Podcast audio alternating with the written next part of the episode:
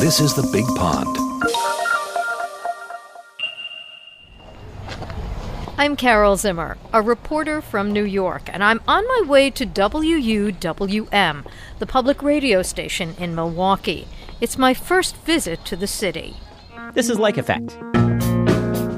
I'm Mitch Teich. And I'm Bonnie North. Bonnie North has lived in Milwaukee for 12 years. She also lived in Germany for three, and she's agreed to help me find my way around the German community here. Milwaukee is historically such a German city. It was founded by German businessmen and, you know, people doing import and export. I mean, I'm not from here, so I, I came to it not knowing the history, other than knowing that there were a lot of beer makers here, and those were German. I asked North if she notices a difference in the way people now relate to German culture and the way they connected to it when she first came to live in Milwaukee. Milwaukee was such a strong German Lutheran community where friends of mine who are my age, I'm 60, grew up speaking German at home, going to Lutheran services in German, and then starting in the 60s as demographics changed other peoples moved in and the congregation fell away. We're, we're much more multicultural now. You know, it's a, it's a much more diverse place than it used to be. There are still fish fries on Fridays, and Milwaukee is still known for the brewing traditions that began with German immigrants who started arriving here in the mid 1800s. Now, all the big breweries like Pabst, Miller, and Blatz are either gone or owned by other companies, but beer still does play a part in the life of Milwaukee. I'm at the Lakefront Brewery, one of 31 craft breweries in Milwaukee, eating my first fried cheese curd, one of the city's celebrated comfort foods. Bonnie North has introduced me to historian John Gurda, who's been studying the city for 46 years. Gurda points out that in the 1840s, more than a thousand German immigrants arrived in Milwaukee every week and by the 1850s, over a third of the city's population was German. The simple answer to why Germans arrived here is that it was a matter of timing, pure and simple. Milwaukee and Wisconsin opened a settlement at precisely the time mass immigration from Europe was getting into high gear. So this was the urban opportunity, and the people who were coming were German. But Gurda says despite the fact that Milwaukee is known for the brewing traditions that began with German immigrants, beer was not the product that fueled Milwaukee's economy. There's only one year, and that was 1890, when beer was Milwaukee's most important product. That's it. So, ever since, until the more recent past, it was durable goods, uh, especially metal bending everything from farm tractors to Harley Davidsons to mining equipment. After paying the check, Gurda and I head for a neighborhood famous in the history of the German community in Milwaukee. Okay, we're in Brewers Hill, and it's a neighborhood just north of downtown. It's among the oldest in Milwaukee, and a lot of the houses here go back to the as early as the 1860s. So Brewers Hill is the area where the the first Germans settled in large numbers. Early on, it was always on the west side of the Milwaukee River, which is where we are, and they lived here to be close to work in the shops along the Milwaukee River and the manufacturing shops and the retail shops over here on 3rd Street.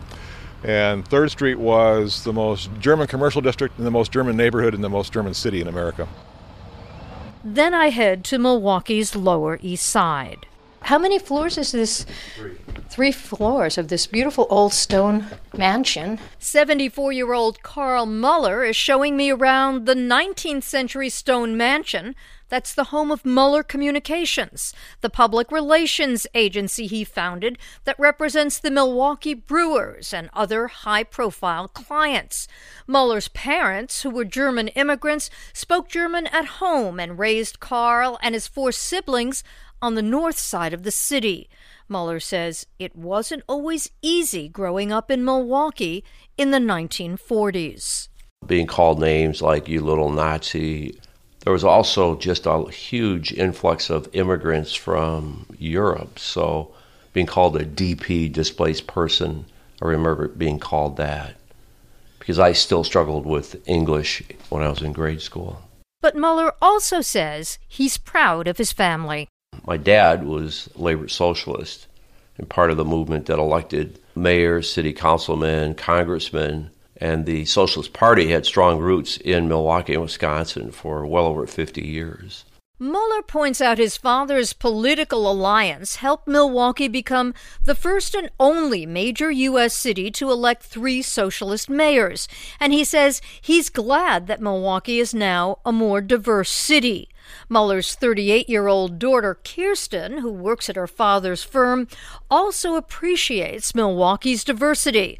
But Kirsten says she's glad her dad sent her to a German school when she was growing up. I had choir, I had dance group, and we have a cabin at a park that's all German families. And so it was normal for me to speak German, not just at school, but at home and with my best friend, you know, running around in the parks. And Kirsten says she still cooks her grandmother's recipes. Spätzle, I love spätzle. We have her sauerkraut recipe, her pickles. That's just sort of part of the family now. And when it comes to the arts, Work that was created in Germany has been highlighted in Milwaukee. Wo seid ihr hin? Nach Bulgarien. Und was da? Arbeiten, so um die Rezeption. Arbeiten, arbeiten kannst du in Deutschland. This year, the Milwaukee Film Festival featured films like this production called Western, about a group of German construction workers. It appeared in a special section called Das Kino, a celebration of new German cinema. Jonathan Jackson is the artistic director of the festival. Milwaukee is known as a city of festivals and that comes from the idea of Oktoberfest and the history of summer festivals throughout Germany. That's made an imprint in the culture of Milwaukee, where all summer long you'll have festivals of many different cultural backgrounds, ethnicities, nationalities. And the film festival, which was just created 10 years ago, was definitely inspired by that history, and we try to leverage that. Beyond that, German cinema today is incredibly strong. There is a, a, lot of investment, a lot of government investment in supporting emerging and new voices in German cinema. After Jackson shows me around the ornate Oriental Theater where the film festival is underway, I get in my rented Volkswagen Jetta, plug in Google Maps, and drive to Menomonee Falls to meet Frank Schmitz and sit in on a rehearsal of the Milwaukee Liederkranz, which was founded more than a hundred years ago. It's one of a declining number of German zither societies, cultural clubs, and singing groups. Schmitz is raising a cup of Jägermeister before rehearsals begin for an upcoming singing competition. He says he's very aware of his heritage. Grandpa came from Biedelbrunn. It's a very little village, a Dorf, we call it in German, in Baden Württemberg. That's the apple state of Germany. That's right next to Bavaria, we're right next to the Black Forest. Most people heard of the Black Forest because of the cuckoo clocks. I've got about 23 cuckoo clocks in my house. Schmitz, a retired teacher and school principal, says his German identity plays a big part in his life. Right now, that's almost my whole life is the German community. Schmitz says many Germans here still identify with the regions their families came from, like Pomerania and Swabia. The 84 year old Schmitz says his identity is bigger than that. I'm proud to be an American, but I'm proud of my roots. I told my undertaker already when I die, on one side of me, you lay the Austrian flag, on the other side, the German flag, and over the body, then the American flag, because I am an American.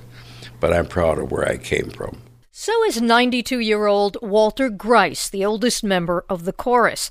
Schmitz introduces me to Grice when we walk back into the room where the men continue to gather for rehearsal.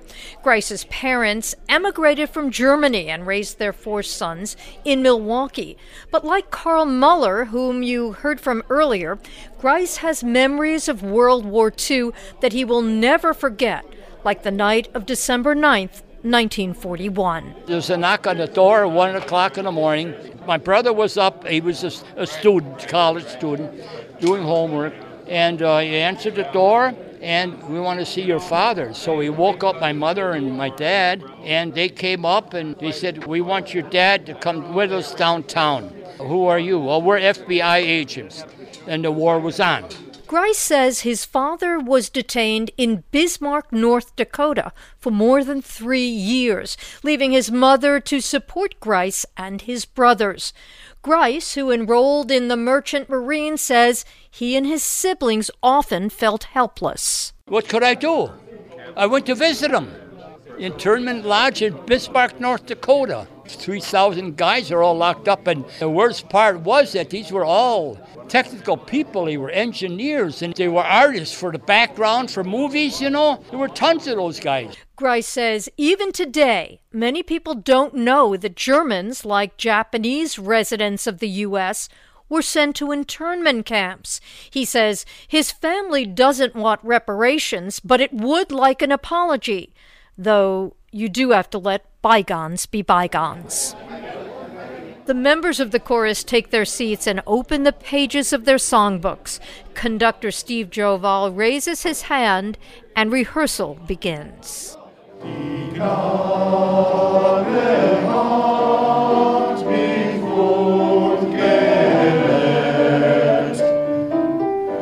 This is Carole Zimmer, a reporter from New York visiting Milwaukee for the Big Pond.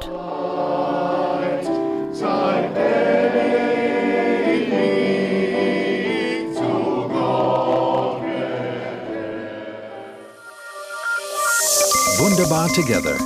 You've been listening to The Big Pond, a series of dialogues between Germans and Americans, coming to you from PRX and the Goethe Institute.